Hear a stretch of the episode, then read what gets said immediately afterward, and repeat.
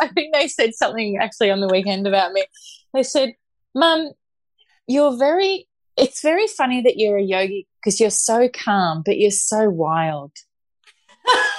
calm but wild. I calm love wild. I love it. And isn't that isn't that the feminine though? Mm-hmm. this is what we need, and this is what I try to teach them. Like that's feminine. We're chaotic women. You know, around the cycle, we can go into.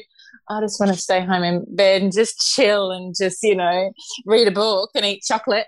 Um, and to, I just want to build an empire and take on the world. and I think that's and that's the feminine and and we need to recognize that we're all of that in one month welcome to the self love podcast the show that helps crack open your heart and inspire a deeper regard for your own well-being and happiness proudly brought to you by 28 essentials here's your host the gorgeous kim morrison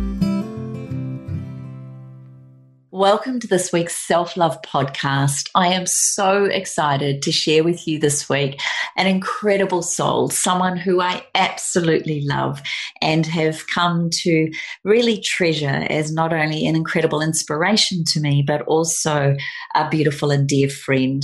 And I think many of you are starting to appreciate just how many amazing people I have in my life and how proud and honored I am to share them with you. And the beautiful Lauren Verona is no different. She is a passionate businesswoman, a yoga teacher, and a business mentor who has created and grown four thriving yoga communities across Australia. She's also the creator of The Love Tank, an online community that helps women to embrace self love, seize opportunities, and create the life they truly desire. You can see why I am super pumped to have her on this week's Self Love podcast because this girl talks my language. Her energy and enthusiasm for life is contagious, and she has a unique talent for helping others knock down the barriers that hold them back. Over the last 10 years, Lauren has guided thousands of women to connect with their true sense of purpose so that they can become the best version of themselves. And I have to say to you, through her practice of yoga, her teachings, and just the way she shows up, I can promise you that you do find a beautiful way of self connection because her insights and compassion for people of all abilities and she has a wicked um, light sense of humor, which we work, we behave very well in this podcast. Together, we can be quite naughty, but you may not get an essence of that till the very end. But she just has this beautiful, delicious sense of humor with a unique blend of instruction and guidance that is not only amazing and inspirational, it's very refreshing and down to earth. I know that you'll find that if you've never done yoga before, you will appreciate the teachings and the ancient um, scriptures that have come out of the practice of yoga, which we blend beautifully in this interview together today. And you may not understand it, but beautiful Lauren discovered yoga while she was running a full time PR company in Melbourne. And like some of you listening to this will know that it was after a series of burnout and self destruction and maybe using things like alcohol and drugs to help numb the pain of what she was going through is actually what made her take uh, stock and really be guided by the art and practice of yoga. And that is when she decided she wanted to share it, not only share it with her close friends and family, but with the world. And as a mother of two, she truly understands that life's challenges of finding time for ourselves and try, trying to find that ultimate word balance, which is a funny word in itself, but you know, whatever that means to you. And I dare say it's a place of pure bliss and joy and happiness and doing the things that you love the most. I know you're going to love this week's podcast. Make sure you've got your pen and paper. There's some real gems that she shares in here. I have got the notes um, all there. I've uh, written them up in the show notes for you and how to find her. But she's also offering you a beautiful, amazing gift at the end. So I sincerely hope you enjoyed this week's Self Love podcast. Make sure you give it a five star rating on iTunes. It helps people who are on a pathway of trying to find the essence of self love for themselves. Might just be that one link or share that you will never know makes a difference in someone else's life.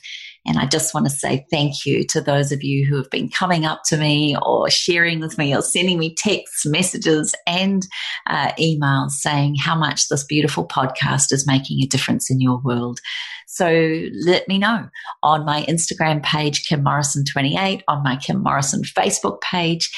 And uh, I just want to shout out to the beautiful 28 Essentials, the company that sponsors this show, and of course to the Wellness Couch for hosting it.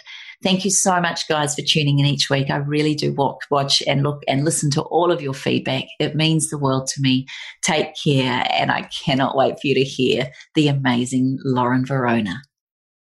Well, I am super excited to, as you can see by the intro, to bring to you someone who I not only call an extraordinary superhuman, but also a beautiful woman and someone I really do consider a friend. And I feel very proud to have you on the Self Love podcast. Welcome, beautiful Lauren. The feeling is very mutual. Thank you for having me, Kim. Oh, sweetheart. You know, we've known each other for a number of years now. And I think with the essence, the energy, and the absolute beauty that you exude is something that's captivated me for a very long time. And I just want to know have you always oozed self love and confidence and beauty and radiance, or is it something that you have learned? Yoga has honestly taught me how to love myself. Really? Could you explain to us how that's happened? The easiest way to understand how that happens is when you come to a practice like yoga or anything mindful, really, a mindful practice, you start at the start, you often don't really enjoy it, or you find it uncomfortable, or you want to walk away, or you want to run and hide. And over time, time being weeks, months, or years, you start to actually enjoy the practice. And what I what I teach my clients is that it's actually us falling in love with ourselves because as we grow to love a practice like yoga, we grow to love ourselves. And that's certainly what yoga has shown me. And it's evident by so many people that I see coming on the path and also learning to love themselves fully. It's incredible. Yeah, it's very true, actually. And there's something about the practice of yoga. Talk to us a little bit about your journey and how you got brought into the beautiful practice of it, and also how you got led down that path. And as you said just before, I'd really love you to reiterate it can be days, weeks, months, even years for us to fall in love with a practice. How did you stay in the work, or was it just something that flowed for you? I think I came to yoga, yoga for the same reason a lot of people do burnout, stress, anxiety, looking for something. Possibly spiritually searching, not really aware of that at the time, but needing some sort of guidance, needing something that was going to tick a few boxes in in a one hour time frame. you know, you get the bend, you get the stretch, and you get the meditation in the bit at, at the end, and you sort of tick off a few boxes. Then I really, like I said, you're growing to love the practice equaled growing to love myself. And then I realized, oh my gosh, I don't just love this. I actually want to share this and I guess that's where purpose and passion comes in when you find something that you love so deeply that you just have this desire to share it with others. And so no sooner did I start my teacher training that I started teaching classes. This is back in Melbourne and went on to open a couple of studios there, then moved to the Sunshine Coast and sold the studios in Melbourne to two yogis who were practicing next to each other in one of my classes many, many years ago. Met each other and um, fell in love and ended up buying the yoga studios they met in. and so I always say you never know who you might meet on the mat next to you. um, and then, as you know, Kim started up the Badina Yoga Studio, went on to open more studios, not without the help of incredible teachers who came into the I call it the energy, the light of Zenko, and it's it just brings the, right people in at the, at the, right time. Has that flowed for me? Yes. Did it start from me? Yes. I had to have that love for myself to be able to open that up to, to others to come in. You make a really good point there that in order for us to share it, we must embody it. We must embrace it for ourselves first and foremost. You're a mum. You're a beautiful soul. You're a good friend. You're an incredible woman, an entrepreneur. You're a giver. You're all of those things. I imagine, though, Lauren, life's not always been easy. And I'm sure there's been times when you've been challenged. Could you share with us a time where you've had to really pull the power of what it means to truly dig deep, go within, find the energy and the strength, and and what you did exactly to to come through one or some of those times? Probably the most challenging time um, was when I um, chose to leave the marriage that I was in. And my children were very young at the time, they were three and four. And it was a very challenging few years. Um, and some days, yes, I didn't think I had the strength or the will to, to go on, but I had to keep showing up to the yoga studio. You know, I was running classes and I had a whole community behind me that I was leading and teachers that I was leading and children that I was raising.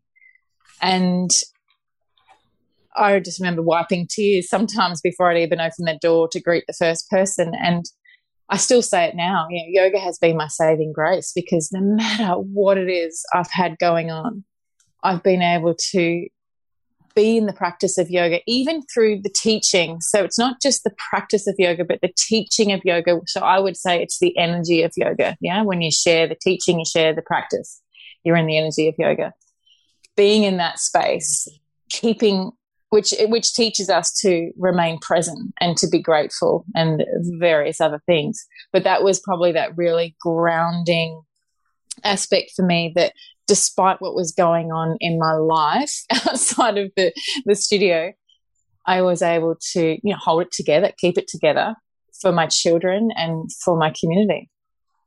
And you did it so beautifully.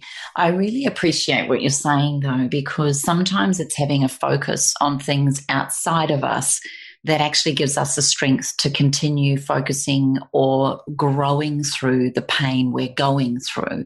And I think yoga is something very, very special for me, running is like yoga. I know that sounds mm. ridiculous. Yoga has, has always played a big part in my life. I dabble in and out of it. I never stop practicing it in the sense that I'm always focused on my breath, whether I'm in a class or not in a class.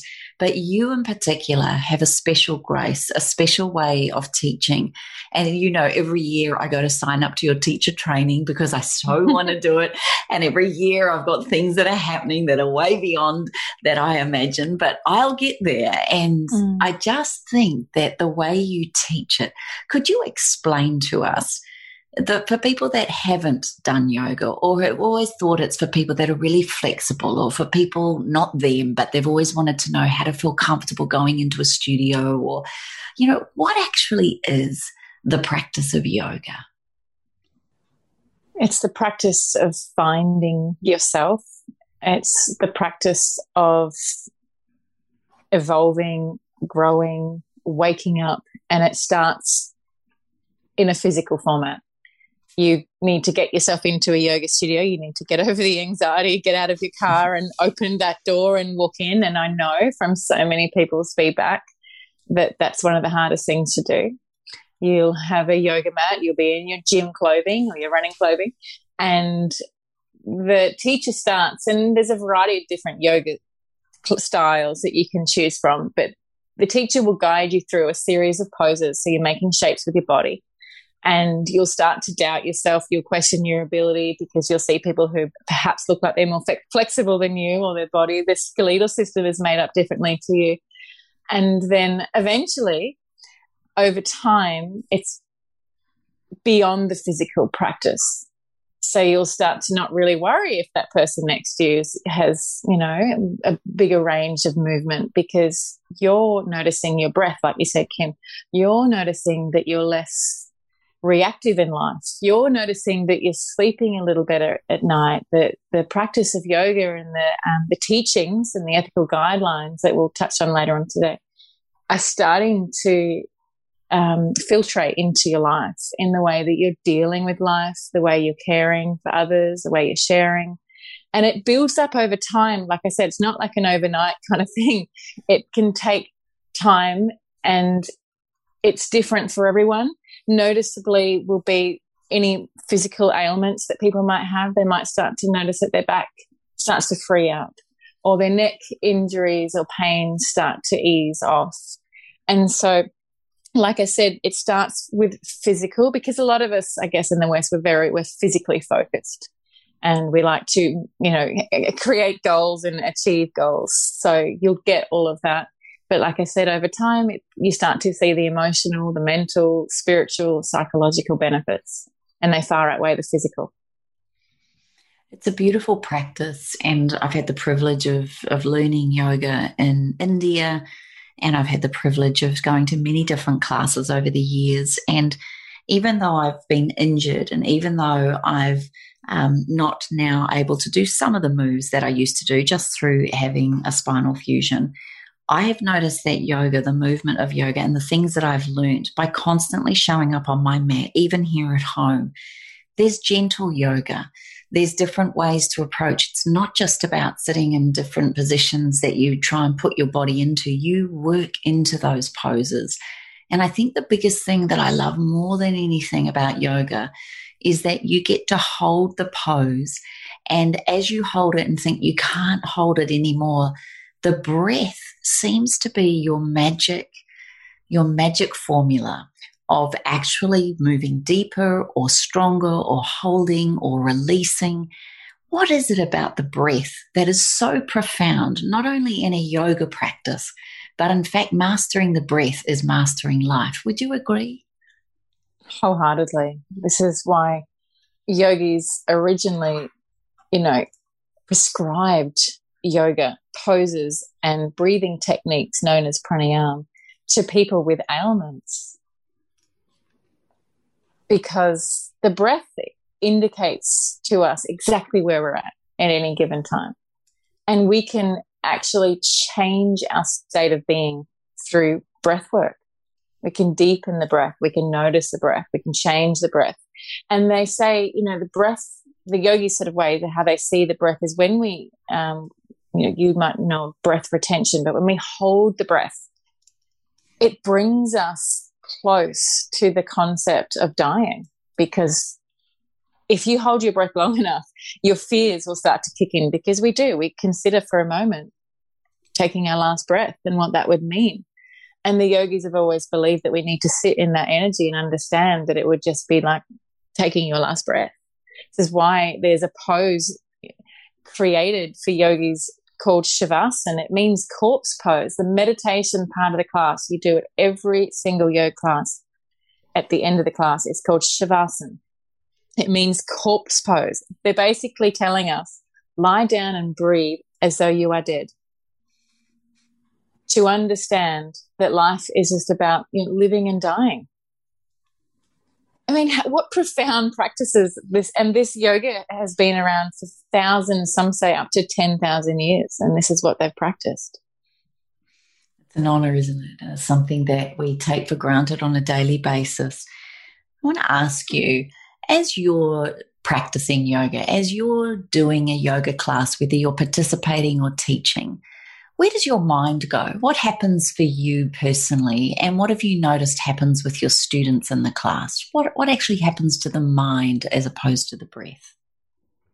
Well, we can fill a whole hour with, with thoughts. In fact, some of us can fill a whole 24 hours, right? We can fill a whole week. We can fill a lifetime.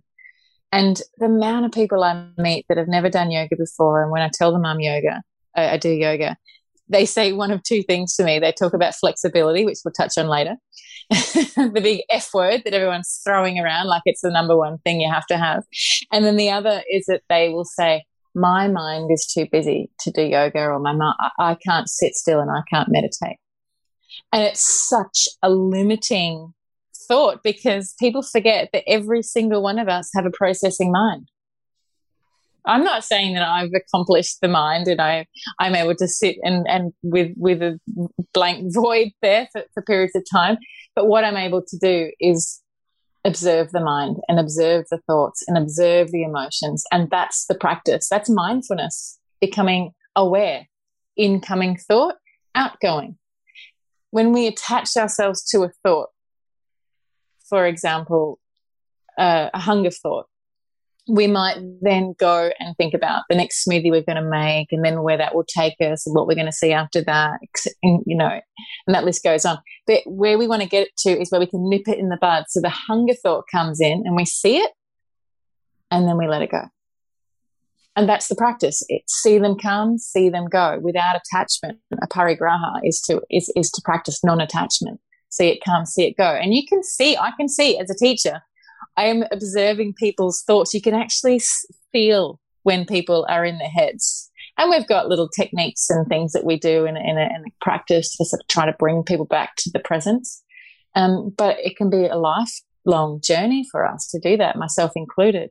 Yes, I do it as well. Obviously, the thoughts can get away with us. We can get addicted to the thoughts to the point that we create mental illnesses and, and, and high stress and tell ourselves that we can't stop our minds, but in fact, we can observe our minds and we can. It's just that it takes practice, and a lot of us aren't willing to sit in the energy of those thoughts and to observe and sit quietly.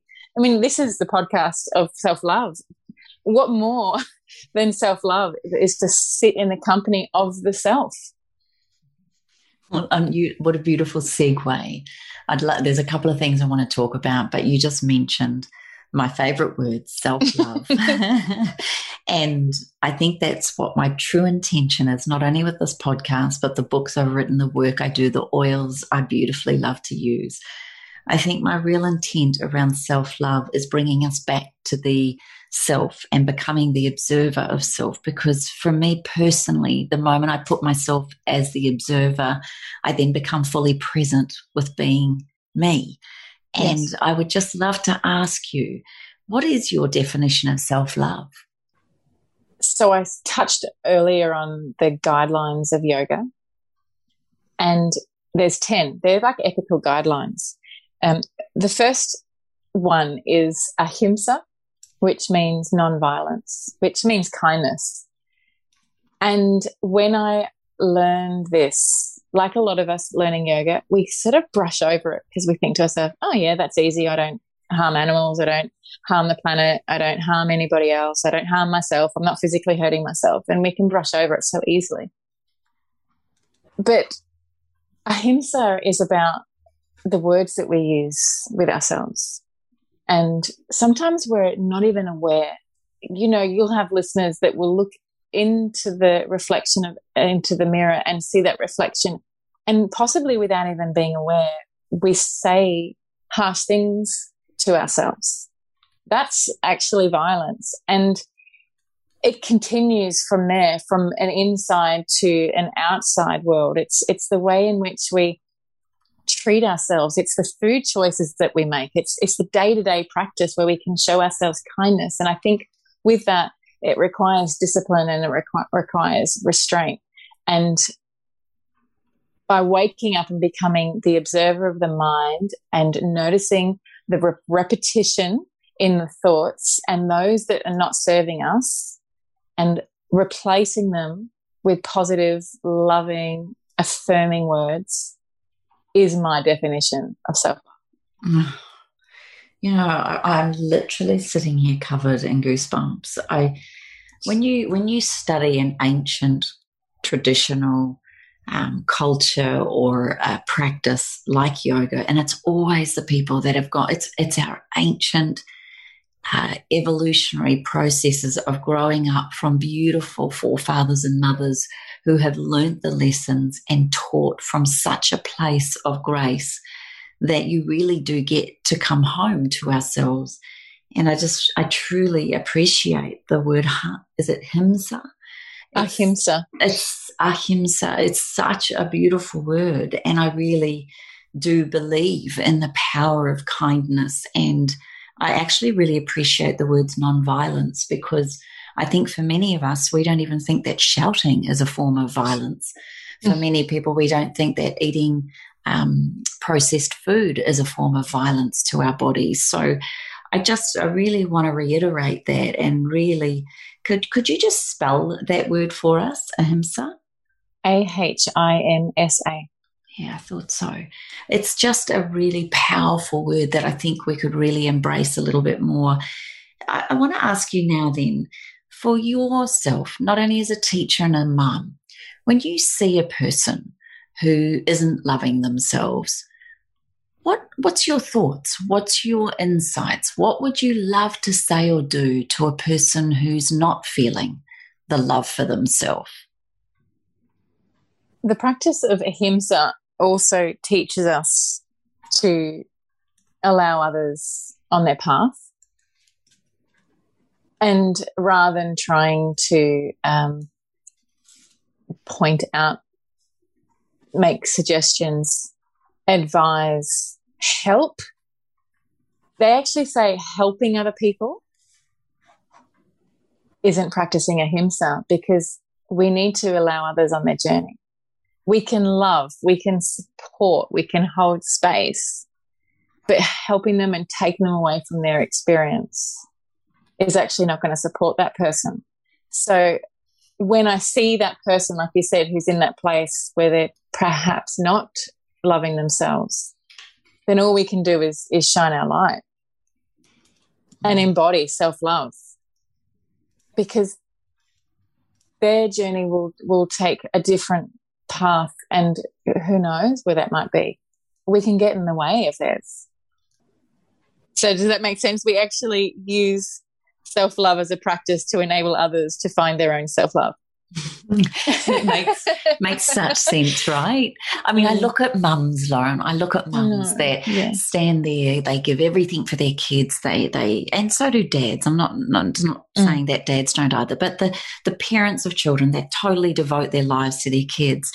And then look in the mirror and don't like what they see, or berate themselves about their body, or don't feel like they've got enough time for themselves, or almost, you know, take on mother guilt or mother shame, or whatever it is that we do not realizing that the gift, the greatest gift they can give their children is being the example.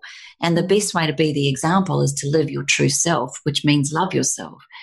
You know, when, when you have women that have come to you maybe, and I love using yoga as the analogy, that have just started out. Have you got any stories of anyone in particular who may not have had, had experienced yoga, maybe felt a bit lost, maybe weren't on the path of self love, maybe hadn't shown the discipline and the um, the restraint of many things in order to gift that to themselves.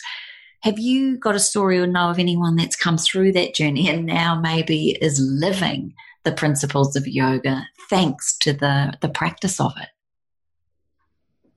Oh, every day I'm, I'm witnessing people who have come from that, that place of I'm not worthy to I need to be here.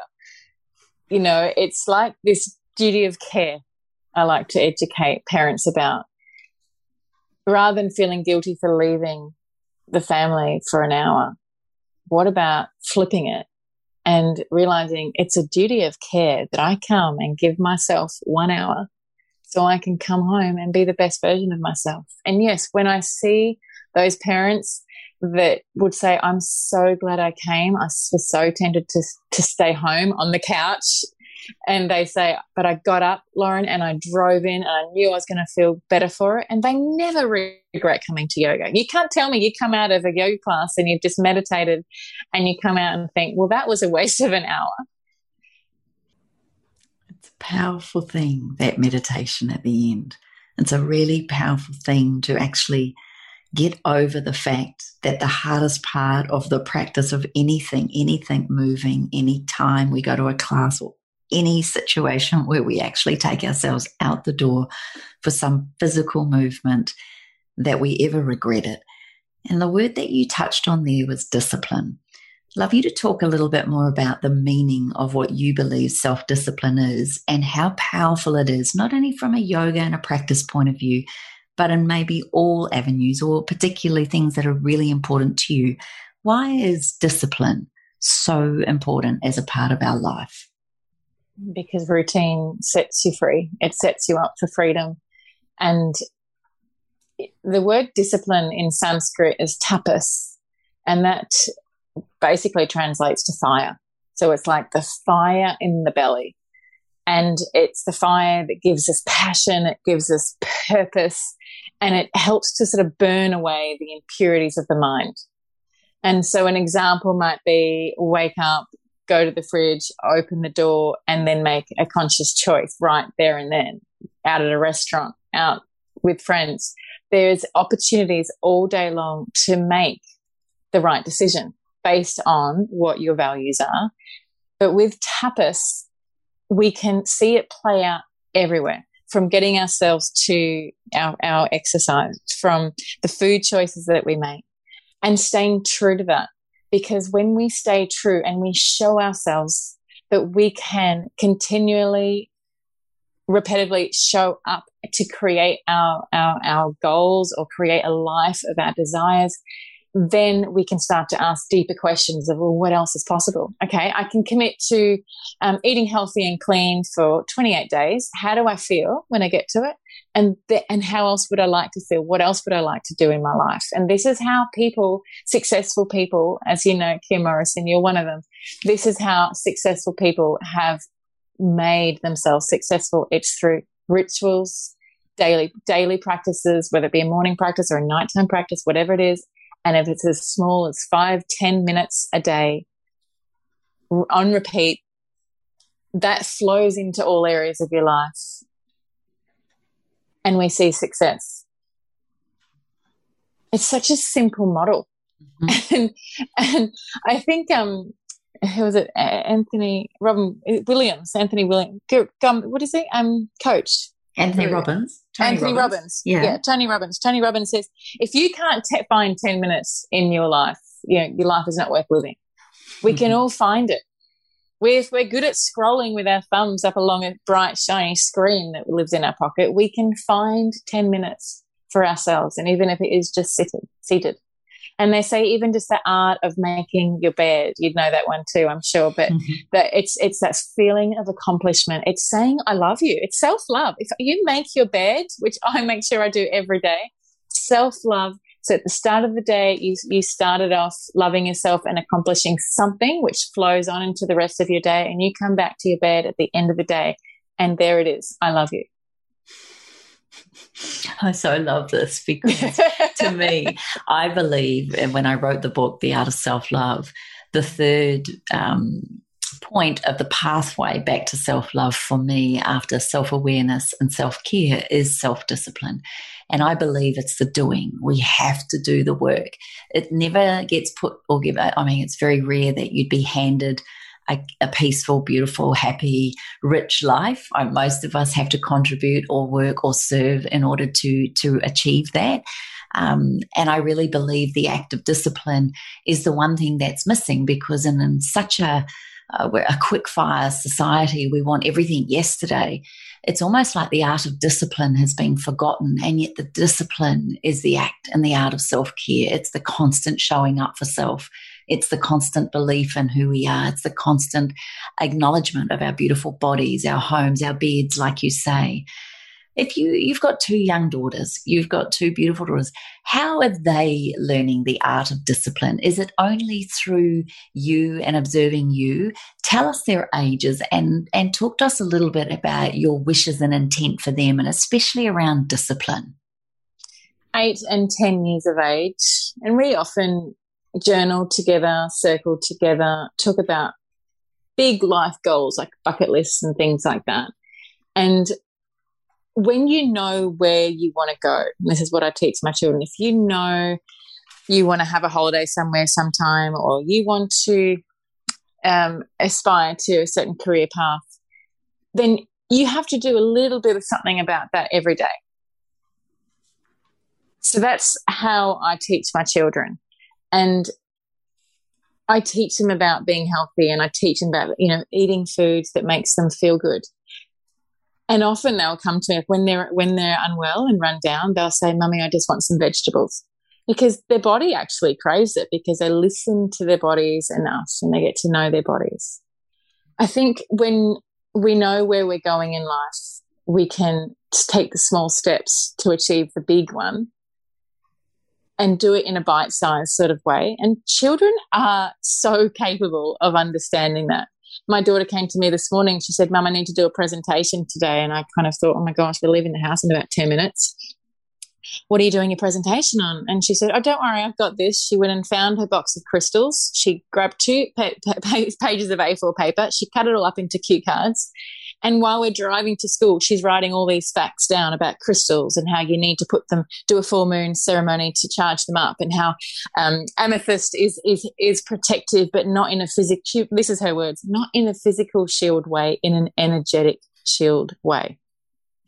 Right now, I don't bang this into my children, but this is a way of my life. This is my discipline. This is my practices that are showing up in the children around me. It's so precious. And there's nothing greater than when you see the reflection of that back at you.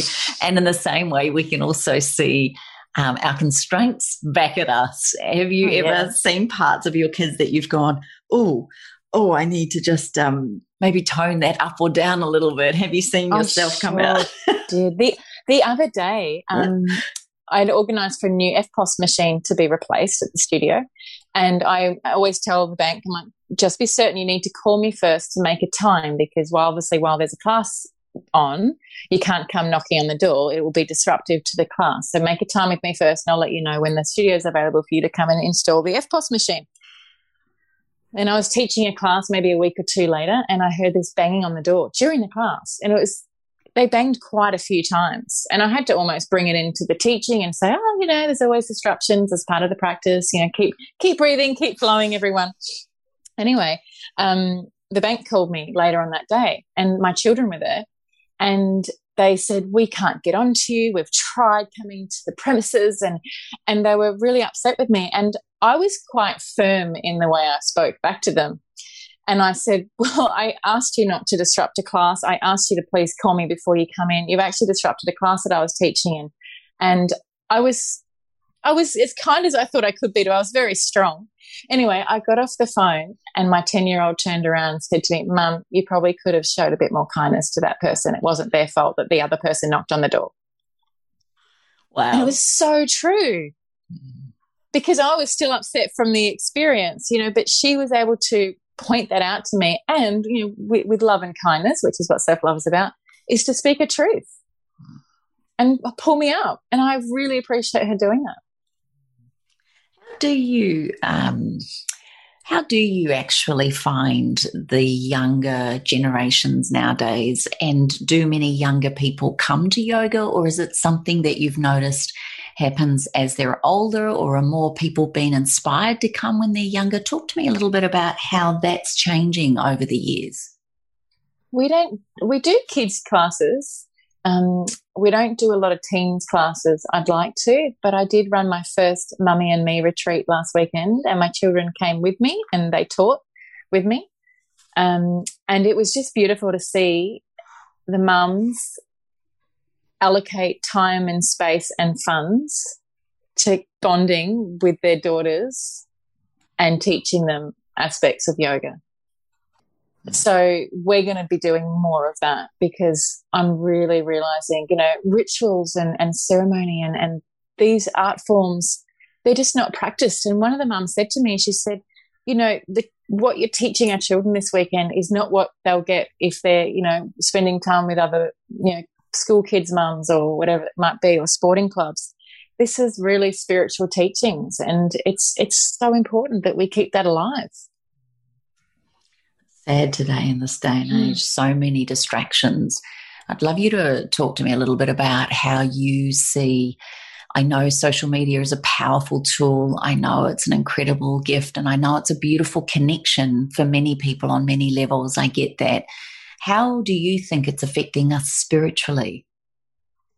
Well, I think we've touched on self discipline before. So I think like with anything, we need to have discipline with our phones, whether we have them turning off at a certain time or scroll for a certain amount of time.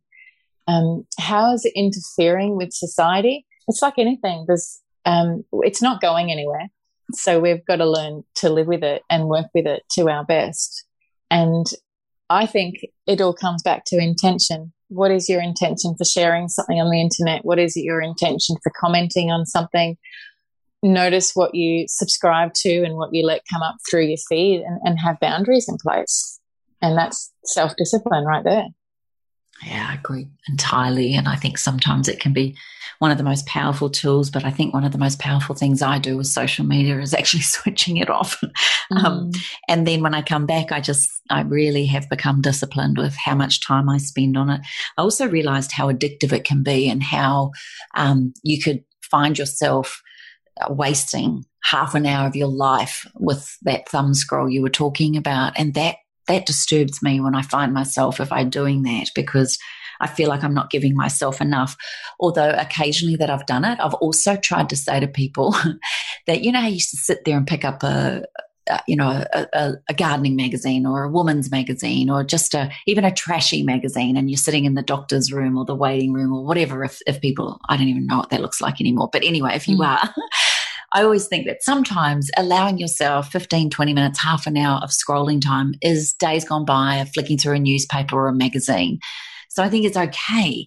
The scary thing is, and I don't know if anybody's got this on their screen, but when it tells you your screen time's up one and a half hours to last week or whatever, and I go, oh, that's such a, I've really had to, that really pulled me into line. And I want to talk to you a little bit about coming into line, coming into being who we truly are acknowledging what our our true purposes, because this is something that you teach people, particularly women, very profoundly how to do. Um, it's very easy to knock ourselves. We both know this through the teachings we do. We know it's very easy to put ourselves down, and we even know that it's part of the human experience. And our makeup is to look for the negative before the positive. That's because that's part of our psyche in survival. But Lauren, I'd love you to talk to us a little bit about what you think is true purpose and how do people actually find it? Because for many, so lost, particularly over this last year with COVID and so many changes and so many upheavals and, and so much unknowingness. What's your key messages or strategies around staying focused on your core true self or, and true purpose? Well, it's interesting that that question sort of comes in after the scrolling social media because a lot of us are scrolling through life and avoiding connecting in with that why. And I think this distracting business is it's addictive and a lot of companies are jumping on the bandwagon and making a lot of money out of it because they know that we're addicted beings and we can get addicted to a screen like we can get get addicted to a good thing. And it's distinguishing between the two. And sometimes asking ourselves well why is it that i'm choosing to distract myself? What am i avoiding? What am i running from? Because actually oftentimes the thing that it is that we're our why and our purpose we actually are aware of it. I believe we've done it in past lives. And so it, it frightens the life out of us to possibly accept it, to possibly do the deep work, to possibly come to realize what it is, and then to have to share it with the world. Because sometimes we've grown up with so many labels. Take myself, for example, I was running a PR business in Melbourne. I was the businesswoman. I had it all going on for me. And then when I found yoga through the stress and anxiety, and I did it as something to do, and I was, you know, building strength and sleeping better and all the benefits that came along with it. Then when I got to the point where I realized I wanted to share, like I said earlier, I went and had counseling because I couldn't tell my parents, I couldn't tell my fiance at the time. I felt so like stupid that I love this. What I saw at the time was this spiritual, fluffy, probably still is spiritual, fluffy practice, and I wanted to share it when I was this businesswoman and a successful businesswoman. And so I remember bawling my eyes out, telling this counselor at the time, I think I want to share yoga. And what I was crying about is that I was finding my thing that I was going to share for the rest of my life. And that's emotional. Where there is emotion, there is energy moving around, around the body. And that emotion, I couldn't hold that back. And so you know, insert counseling session. Then I went and spoke to loved ones and I sat them down and I told them, you know, open my heart. I get emotional now just telling you the story because I, I so deeply wanted to share the practice and I was so worried about what other people might think of me. And of course, my parents, and of course, the fiance, and of course, my friends all just went, That's great. It's awesome. it was me. I was just in my own way, blocking myself, blocking with anything that I could find. And sometimes that was drugs and alcohol because it was a lot easier to block it than to recognize it and develop it and go and do that work. I, I feel very touched by that. I completely imagine anyone listening to this right now, there's no accident that they're hearing that incredible story and also advice to truly listen to yourself and don't hold back. And no matter how spiritual or fluffy or weird or strange it seems, I think following your heart and allowing that to be the compass back to self is what then makes life flow. And when we're in flow, when we're not competing and fighting with life and breath every day, all of a sudden things just feel more downstream than they do up. What would be your advice to someone who's really in the middle of, they know they want to do something else, but they're afraid, like you were saying? Do they just do it or is it about discussion or what would your advice be to someone sitting there flirting with the idea of mm. changing and uprooting their life? How good is flirting? Um, keep keep my advice is to keep flirting and make time to flirt every day. Just a little bit of something, whether it's the books on that topic that you start to read about, whether you find a, a place to go and share it, whether you start researching it on the internet, whether you start thinking about business names, whether you just started as a hobby and start making something and sell it at the markets, do something about it in some shape or form every day. And it will develop. It's like it's like um, strengthening a muscle. It will develop over time, and then start to speak your truth. You know, open heart, speaking your truth, and start to share with people. I really love this. What do you think? Start having open conversations, and really trust in the journey and trust in the process because everything is, we're always being steered anyway.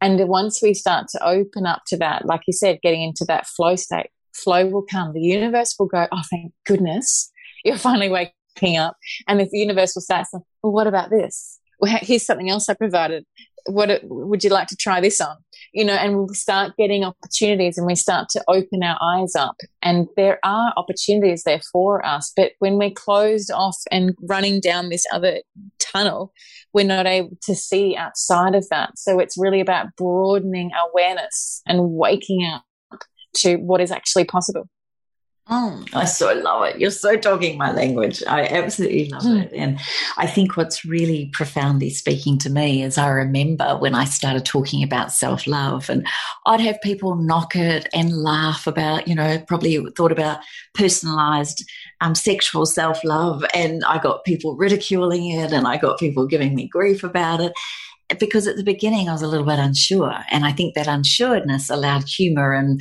a little bit of ribbing to come into it. And I was just a little bit, you know, kind of but then when I actually wrote my first book, and then when I stood there, and then when my girlfriend and I launched our business and we had all these oils and we had these beautiful products, and then every time I stood up, I remember the blood, sweat, and tears, the pouring of those bottles, the labeling of the bottles, the, the playing the music 24 7, so that the energy and the love that we believed in these products, which we still play to this day, I, I just knew I had to do it. I couldn't stop. Nothing was going to stop me doing this, even losing all our money. And even mm.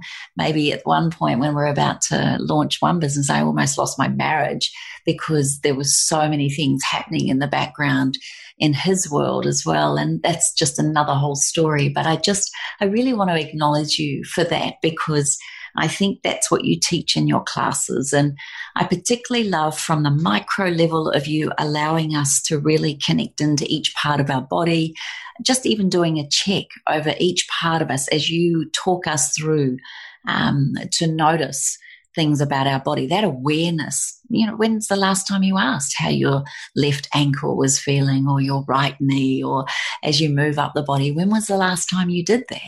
And with that mindfulness then becomes awareness. And with the awareness, we then know what we're working with because we're not just dabbling, we're now very focused. I know yoga is a, is a discipline and I know it's a practice and I know it takes focus, but I find yoga quite an oxymoron because the more focused I become, the less focused I am. And the less focused I am, the more focused I become. There is an hypnotic way of um, diving into and out of ourselves. And whilst yoga is the physicality, the practice of the movements of it, something very deep happens with our breath, our mind, and our spirit. What is that union? What is that? What is that thing where we're going in and out of almost quantum physics into mindfulness, into awareness, right out into unbelievable um, place of nothingness? What is all of that? Whatever it is, I'm hooked. and I keep showing up and practicing because it's so exciting.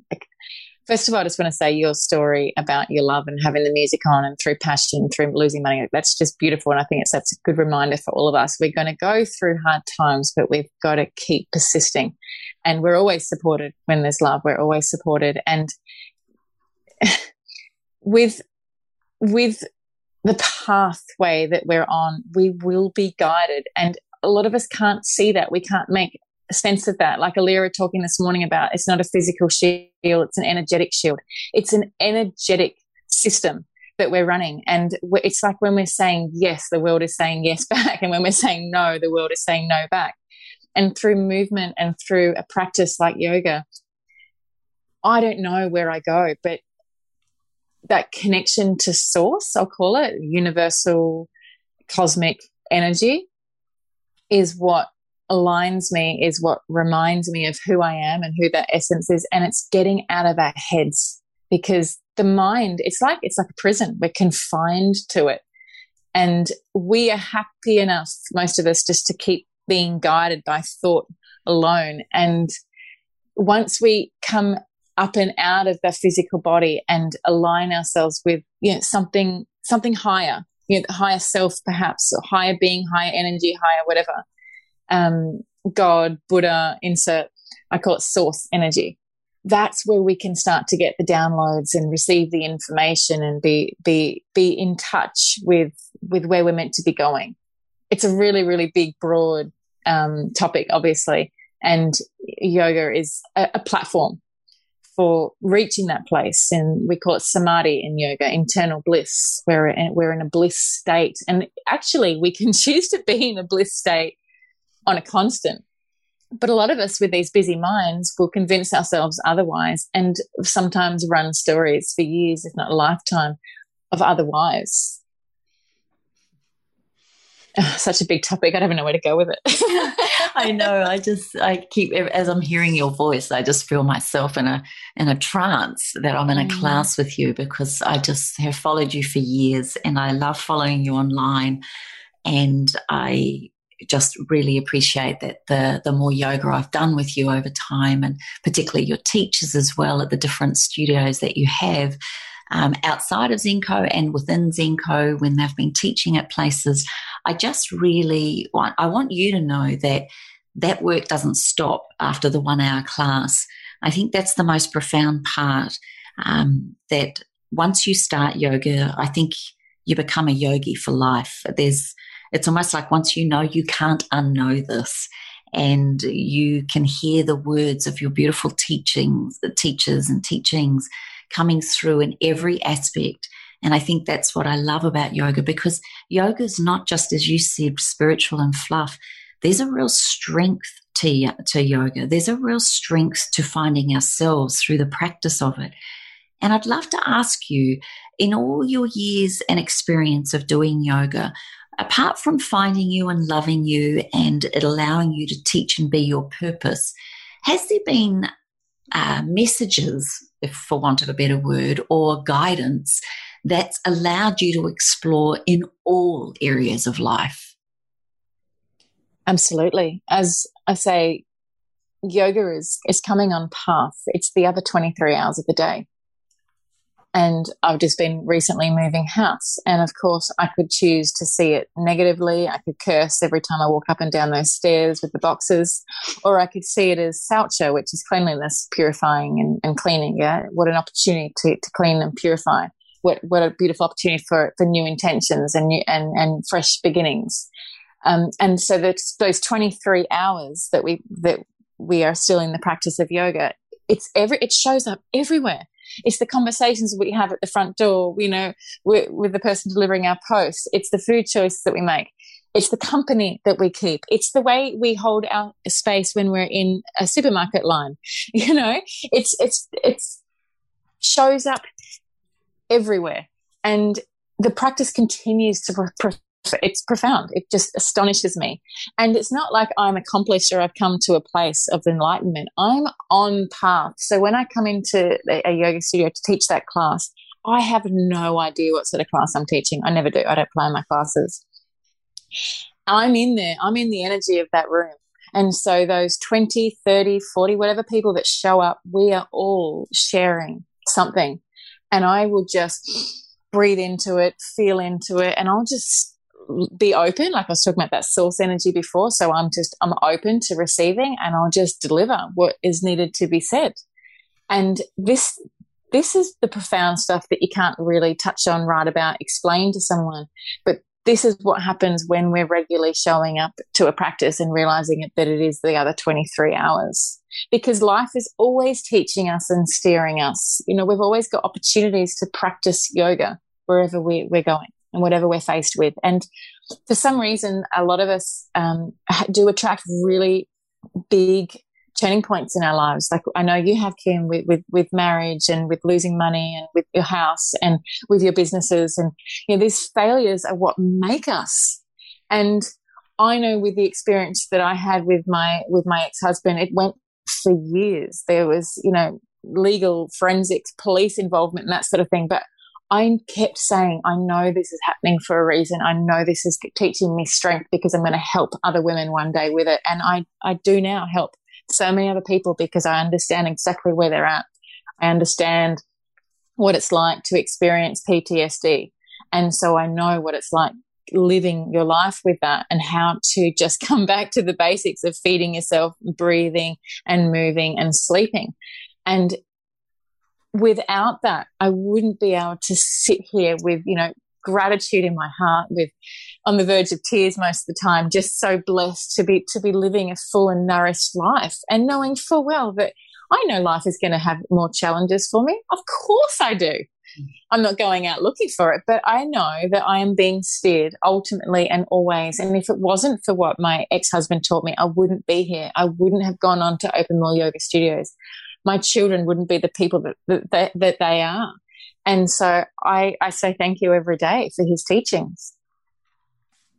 You're amazing. I really, I know that everyone listening to this, I again, I'm covered in goosebumps, beautiful girl. I loved what you said that coming back to the basics, and this is a really fundamental truth for all of us to feed ourselves with good food. That breath is so powerful to move our body and to know how important sleep and restoration is. And then to top it all off with gratitude. Honestly, that's to me, I, I, don't think I could have summed up any better because all of that allows us to be our truth, which is our purpose, which allows us to wake up and create a whole lot of resilience and also a repertoire of tools to get us through the challenges that we know it's delusional to imagine they'll never mm-hmm. come again. So it's almost like what yoga has given you, which in turn has given me, is to know that I have the resourcefulness, the inner resourcefulness to get through this amazing life with an attitude of, of sincere blessing and sincere gratitude.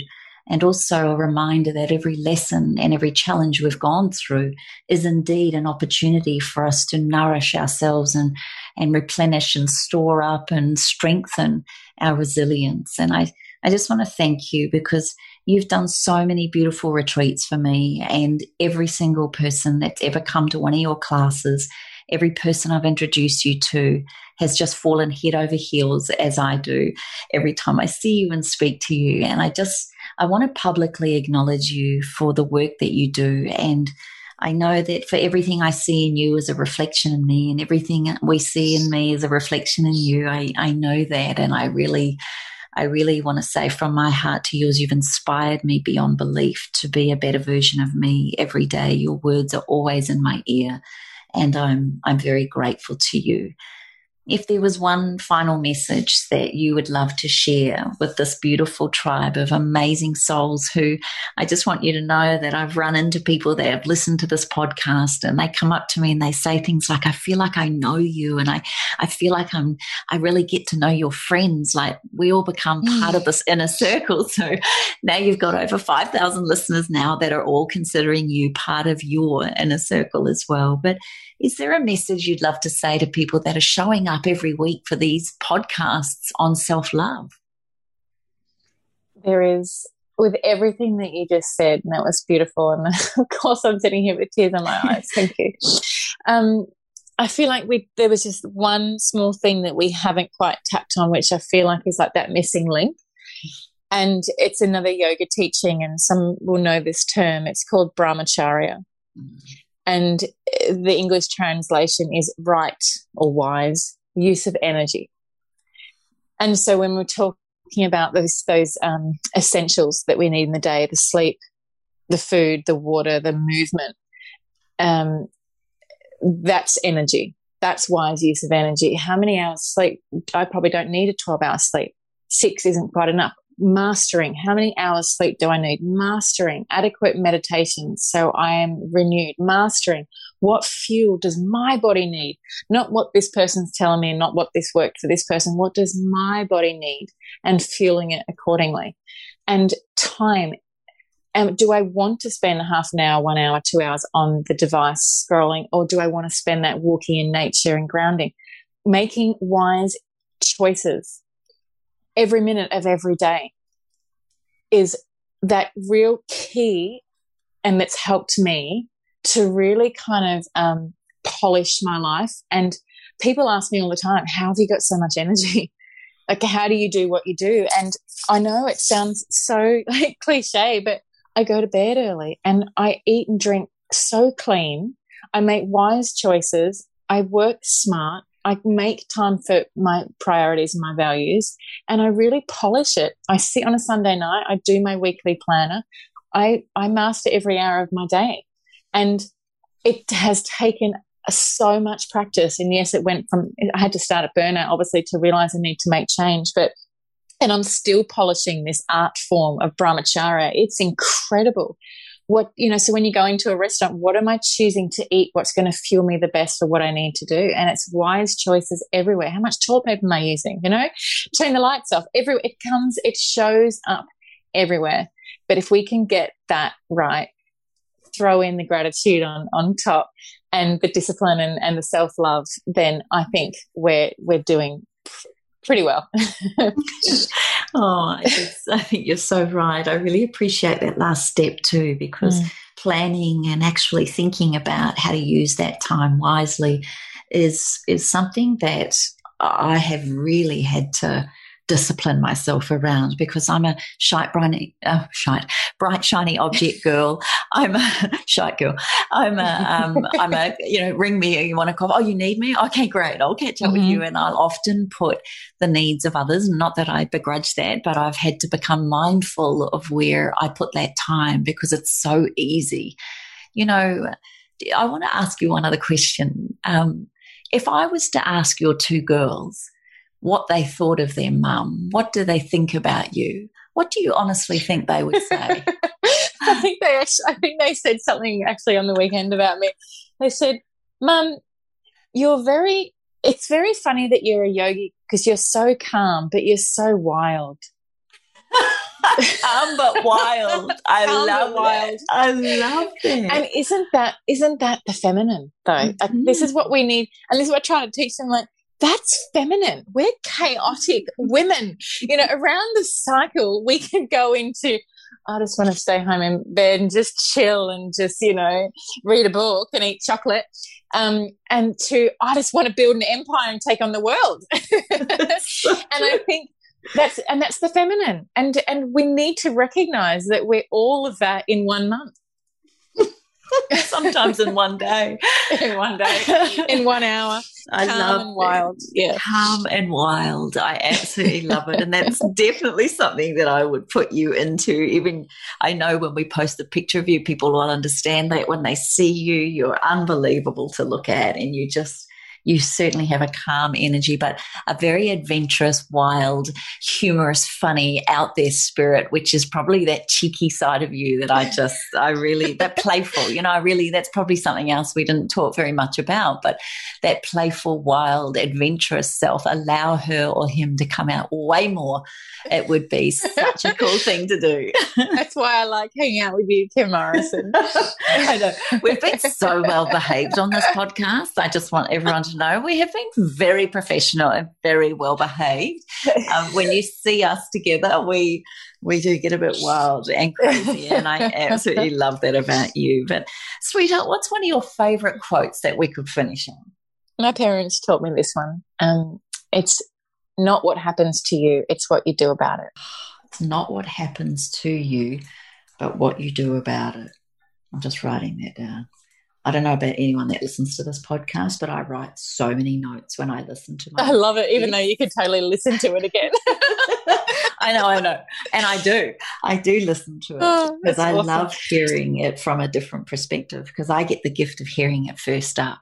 I get the mm. gift of hearing us in the in the moment, and then I think what podcasts do is allows the listener to be in the moment and I just get so excited. I I love to share women like yourself, and I really, I really get fired up. It's people think you know I do this for others, but really the the self love podcast has been one of the greatest gifts to myself. I get to interview so many extraordinary souls and hear their stories and how they've reached deep within and traveled the the challenges of time and then come out or been spat out the other side a bigger better stronger version of that. And i don't know about you sweetheart but i know there's a lot of struggle and challenge out there but one of the greatest inspirations of all for me is knowing that when someone's going through or gone through that and they come out the other side going yeah yeah want to try that one on again you know? Mm. i just i loved what i saw a quote the other day out of new zealand you know yeah sure covid okay it's been challenging but tectonic plates breaking up underneath us come on we're tougher than that you know? And i just thought so kiwi that's such a kiwi thing. So look mm. beautiful soul thank you again could you just tell us if people wanted to follow you, social media, the thing that if they're going to scroll and, you know, do their 20, 30 minutes of, you know, magazine time and they wanted to find out a bit more about you, or if they're blessed enough to live on the Sunshine Coast and come to one of your classes, just tell us a little bit more about how we can find more of you. Zenko Yoga, Z E N, Zen, Ko, K O, it's Japanese word for child. Um, so the aim is to with our yoga is to come back to a childlike state that is a Zen like state. So Zenko yoga. Um, yes, we're on the Sunshine Coast. We're also online, and you can follow me on my um, Lauren Verona yoga account as well on Instagram and Facebook, where I do a bit bit more sharing over at Lauren Verona Yoga, and, and Zenko Yoga is is really about the the studios and the events and retreats and corporates and um, teach training and uh, many offerings that we so um, provide. Zenko Yoga, Z E N K O Y O G A dot com dot au, and then laurenverona.com. Is that right? Yes, that's right. Yeah. So uh, Lauren, L A U R E N V E R O N A dot com for those of you that are driving or out there walking. Um, but these will all be in the show notes for you. And I'll put the links to her beautiful Instagram page, which I love. That's where you'll get to see her two gorgeous girls and her playing. Mm-hmm. You got no idea how much I love your pictures that you put up and, and your sharings. And, and thank you also. I know that there's online yoga as well. And if we go onto your websites, we can find out more about that as your membership group, which I highly recommend if you're not on the coast, then then maybe you might want to become a part of her inner circle. So my beautiful Lauren, for all that you give, for all that you do, for how you show up, and for all that you master each and every day, and give us in the practicing of not only yoga, but true spirituality, humanness, and woman power. I just want to say I love you and I thank you wholeheartedly for being on the Self Love podcast. An absolute honor to be invited I feel exactly the same towards you. Love you to pieces, and um, thank you for thank you for having me. And for anyone who's wanting to just reach out and um, come and try yoga, come and give it a try. We can give you a, a free month just um, mention this podcast and we'd love to give you a free month to, to try it out because a week just isn't enough to really experience the profound benefits of the practice. You need to come and give it a good month, um, try out some different classes, styles, and teachers, and sh- show show up and, and see how you feel after a month. It, it might change your life. I promise you it will. Thank you, beautiful girl. Thanks, Kim. Thanks for listening to the Self Love Podcast. Be sure to write a review and share the love with your friends and family. And head over and visit Kim and her team at 28.com. That's the word 20 and the number 8.com. Take good care.